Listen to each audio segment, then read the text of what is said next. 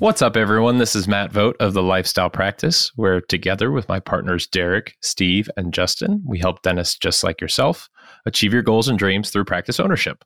We work with clients in a number of different ways, as you know, including free content like this podcast, as well as our online TLP Academy with over 70 video modules and tons of other resources, and through one on one coaching, of course.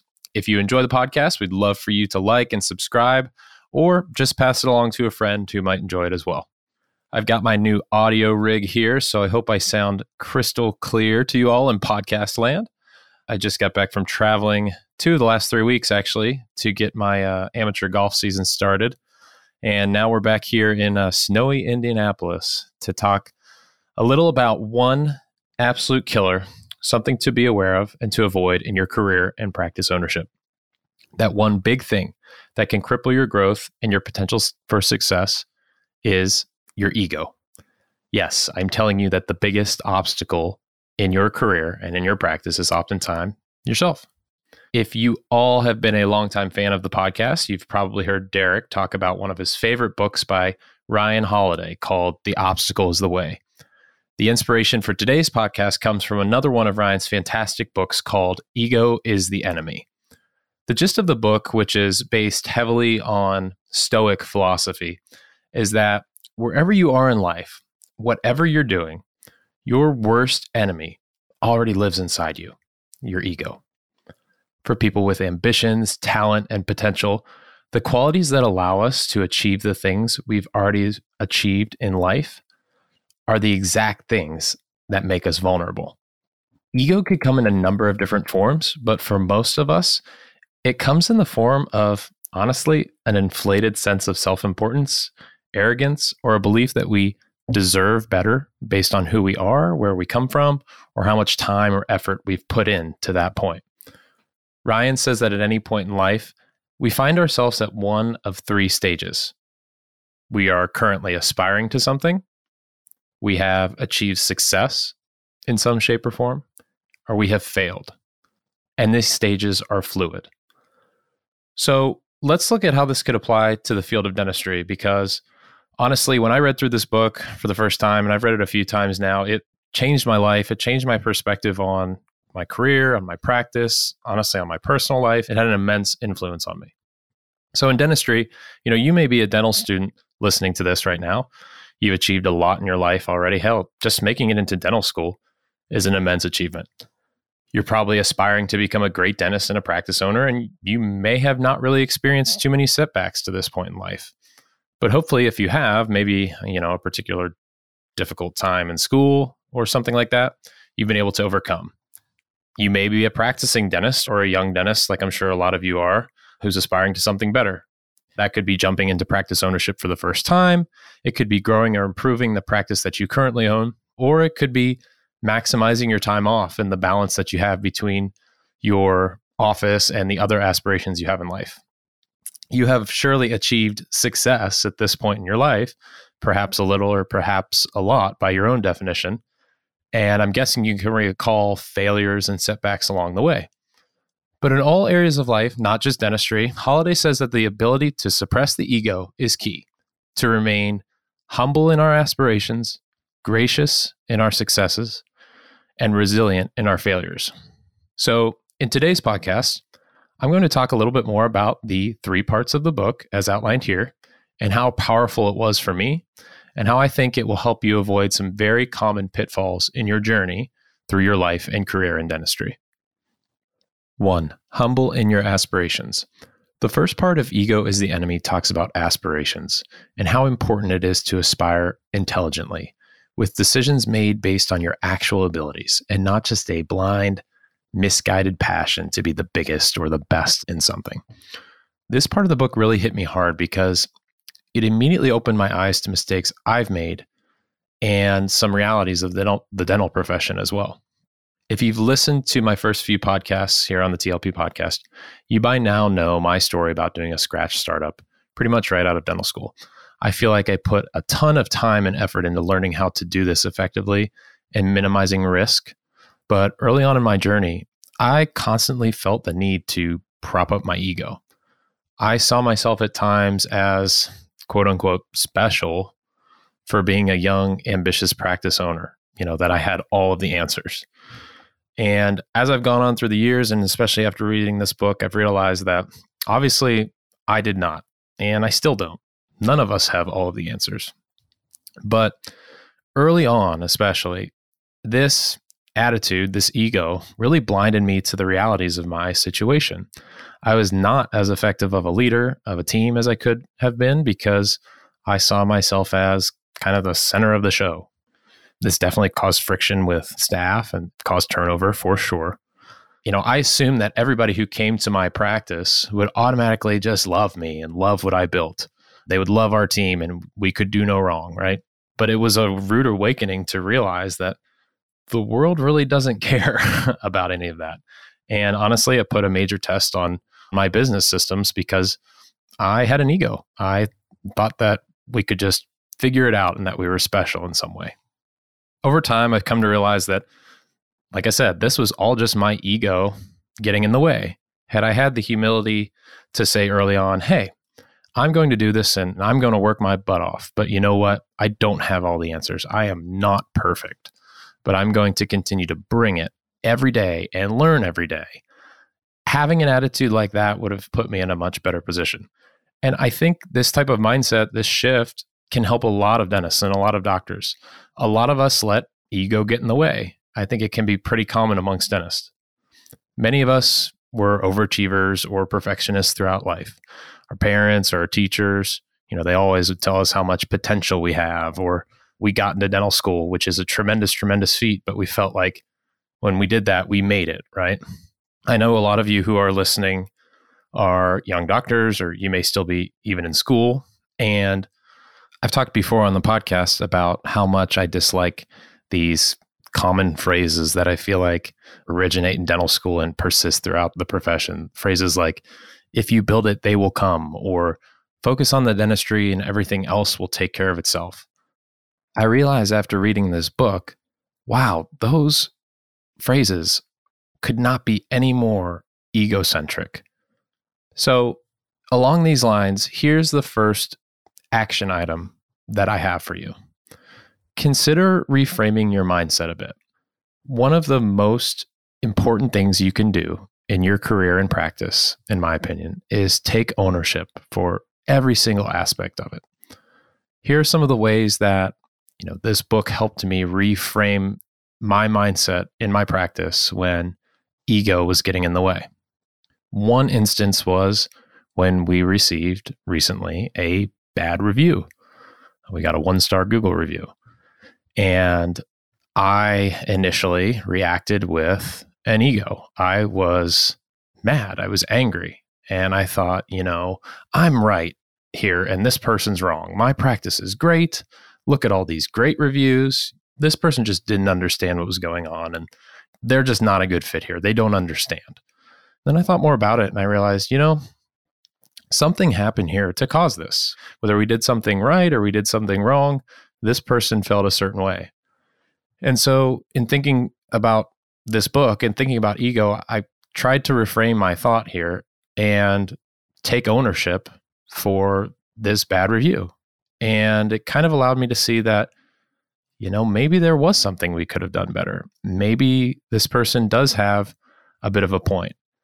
And trying to understand it from the patient's point of view while acknowledging that, hey, I am not perfect and my practice is certainly not perfect either allowed myself and my team to honestly learn from the situation and get better. Another example where taking ownership and thinking about this portion of the book has really helped, and I think it can help you too, is working with my team and sometimes with underperforming team members or employees. And I know that we all have this thought or we all have this issue throughout our days. We have a team member or an employee who just isn't doing what we'd like for them to do, or they're not doing something to the level that we want them to be doing it. And for me, this still happens. The ego in me immediately blames them. You know, in my head, something happens that I don't love. And I think, ah, this person doesn't appreciate how hard it is to be me, to run this practice. They don't understand, or they just can't get it, or they're slacking off. But once I reframed this and thought about things a bit more, especially after reading this book, kind of made me realize that, you know, this is my fault. And there's something that I should probably be doing differently here. Maybe it's relating to this employee better to understand their style of work. Or maybe I haven't clearly and explicitly outlined my expectations and then held this employee accountable to those expectations. Or maybe I've done these things and then I haven't had the ability to admit, hey, I made a mistake in hiring this person and that I just need to find a better fit for my practice when you reframe your mindset a bit and take ownership for things like this in your practice, it really can change the game and take a ton of pressure off your shoulders. Part two gracious in our successes. The second part of the book talks about being gracious in our successes, and it talks a lot about the great people and companies of our time that have achieved some level of success only to get complacent or cocky by letting ego get in the way and eventually failing. The examples are all too common throughout history. I'm sure you can think of one yourself as you're listening to this. And there's a common thread to all of these people or companies. They achieved some level of success and thought that they were infallible based on these past successes. And when that happens, they make decisions for the future, basically thinking they could do no wrong. And when they fail, doesn't mean it's always a massive collapse or a, a you know a total failure sometimes the effects of ego and the effects of this way of thinking can be small. When I read this portion of the book, once again, it opened my eyes to things I was doing wrong, quite frankly, in my own life and practice. I had already been aware of this, but basically, during and after my one on one coaching, my practice experienced some explosive growth for a few years. And if you want to take a little bit more of a deep dive into those numbers, like I always offer, you're welcome to email me at matt at thelifestylepractice.com. And we can dive into those a bit more. But that growth was really the product of having a fresh perspective on the practice from a coach, an impartial third party, but also the hard work that I was putting in on actionable items to improve. And after a couple of years of this, I'll be honest, I just assumed that this was it. I had made it. Hooray. Everything was going great. So I guess I don't have to do anything anymore. So I thought I could sit back and watch the new patients roll in and watch my team perform perfectly, and everything would be fine and dandy. I hired an associate at this point and figured that transition to a two doctor practice would go perfectly as well. Well, as you can imagine, just like those examples of other people and companies, I was falling victim to my ego. And everything did not go perfectly. When I took my eye off the ball here, we experienced some slower growth and some failures of our office systems. And it's been a lot of hard work to get things back on track to where I think they should be. I could blame a lot of different things or make excuses, but after reading this portion of the book, I knew deep down it's because I took my eye off the ball. I got comfortable and I assumed I could do no wrong. One thing I see a lot with clients and prospective clients is the myth that once you've, quote, made it, once your practice is in this great spot, it requires no work or very little work. The assumption that you're free to do the same thing over and over, maybe with multiple practices and multiple associates. And it's just not true. A practice is like a living, breathing thing. It needs to be cared for and maintained at all times in some way, shape, or form. Like the saying goes, the grass is always greener where you water it. Now that I've had this experience, this small failure, it's really opened my eyes to the fact that desiring more is not always the way. Bigger is not always better. And at some point, it's important to admit what you are capable of doing, what you're capable of handling yourself, and making sure you don't make decisions based on past success or initial success that could cause heartache, like I told you about in my practice. I can think of a number of people and practices even just here around where I'm at in Indianapolis that have fallen victim to this mindset. They experience some initial success and they decide to grow and grow and grow by maybe purchasing or starting another practice or two. They spend too much, they leverage too much, and they don't have a real plan or a vision. And then they don't experience that same success as they grow. And these practices and people that I think of have either had to sell assets at a massive loss or just continue to struggle, wishing they had stuck with what they had. And when it boils down to it, this is a result of one thing ego. So here's action item number two I have for you to help you be gracious in your successes. If you're not already, dedicate yourself to becoming a lifelong student right now. If you're listening to this podcast, chances are you're someone who believes in this. But reading this book made me realize just how important it is to continue to learn to suppress the ego. No matter what you've done up to this point, you have got to continue to be a student. The truly humble people consistently observe and listen and improve. They don't always assume that they know the way. Ryan Holiday puts this brilliantly. And he says, quote, an amateur is defensive. The professional finds learning and even occasionally being shown up to be enjoyable. They like being challenged and humbled and engage in education as an ongoing and endless process. End quote. Another part of becoming a lifelong student is defining exactly what's important to you by setting goals. At the beginning of each year, this isn't the perfect way or the only way, but my wife and I sit down and we set one, five, and 10 year goals for our personal lives and our careers. And I, I highly encourage you to do something similar if you're not already. Maybe your priority is money. Maybe it's family. Maybe it's becoming a world renowned clinician or creating a practice that you can be in practicing it until you're 80 years old. All of those are wonderful motivations, but you've got to know what your motivation is. You've got to know where you're headed. And knowing what you value, knowing how much is enough for you, will provide clarity and decision making that you can't find elsewhere to allow you to remain gracious in your successes. Three, resilient in our failures. Last but not least, the third part of Ego is the Enemy talks about being resilient in our failures. This part of the book was the shortest, but definitely the most eye opening for me. In it, Holiday talks about failure, obviously. And he focuses on the fact that no matter who you are, no matter what you're doing, you're going to fail at some point. And failure is a relative term. It could be a massive, life changing failure or bankruptcy, or it could be something as simple as a goal that you have just being harder to achieve than what you thought. In dentistry, it could be some complete disaster in your practice, or just the fact that your schedule ran behind by 15 minutes all afternoon and it stressed everybody out. This portion of the book makes sure to note that no one is permanently successful, nor does success come immediately or on the first try. We all deal with setbacks along the way. And it's up to us to make sure that our egos don't leave us unprepared to deal with failure or cause these failures in the first place. Sometimes dealing with failure just simply requires resilience, trying and trying again, and understanding that we just need to keep putting in the work and keep trying. One of my favorite quotes in the world comes from the late tennis player Vitas Gerulaitis, a talented but scrappy pro tennis player in the 70s he had lost 16 matches in a row against his rival Jimmy Connors, I believe. And one fateful day in the 70s, he finally prevailed, defeating Connors in a match. And when he was asked about it by reporters afterward, he said, quote, let that be a lesson to you all. Nobody beats Vitas Gerulaitis 17 times in a row.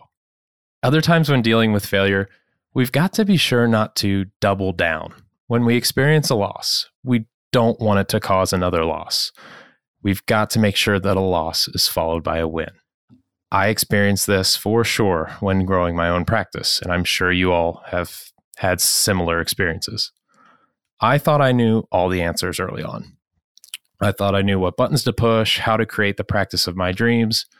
And when I didn't experience the exact success I expected of myself or things didn't go exactly according to plan, it was so easy to blame everything else in the world besides myself.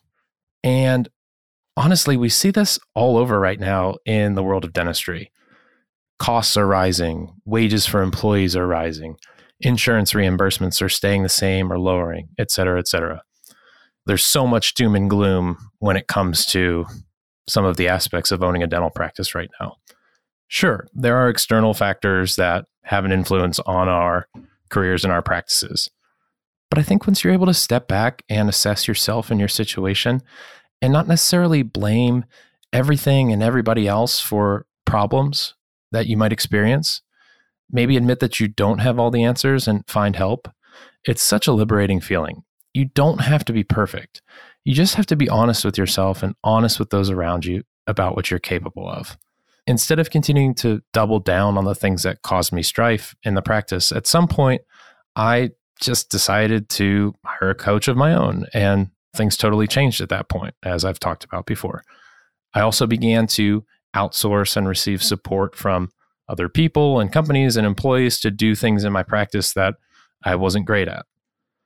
So, this brings me to action item number three. You might be driving to or from work right now. So, while you're doing that, I want you to imagine something that's already been a failure in your career or your practice, or something that could go wrong today or in the future. It could be as simple as an issue with an employee and their performance, or you know something that doesn't go perfectly clinically on your schedule. Or it could be something like a setback in the growth of your practice, like I described. The more we experience success, the more likely we think we need to protect our egos when we fail, maybe by blaming someone or something else. Instead of doing that, just acknowledge right now that you're going to fail at some point at something. And it might be your fault or it might not. But how you respond to that failure will define the trajectory of your life and career. Will you learn from it and try to improve or avoid it in the future? Will you own it or will you just brush it off? Something that we've implemented in my practice that I always encourage is to give your team permission to own up to mistakes and failures, whether that be owning up to you or patients, and giving them permission to acknowledge how they will improve in the future. For instance, if a patient receives a bill that they shouldn't have because someone entered an EOB incorrectly, my team is encouraged and they know they can own up to the mistake and tell the patient or me how they're going to avoid it going forward. And I will always try to do the same. When you do this and you create a culture of this in your practice, it allows everyone to get their ego out of the way and come up with solutions on their own to how they can improve. And a lot of the time, if a patient goes through something like this and a mistake was made, but someone on your team acknowledges that it's not going to happen again, and here's how we're going to get better, you're creating a customer or a patient for life because they see that you're trying to improve. So consider trying this in your practice too.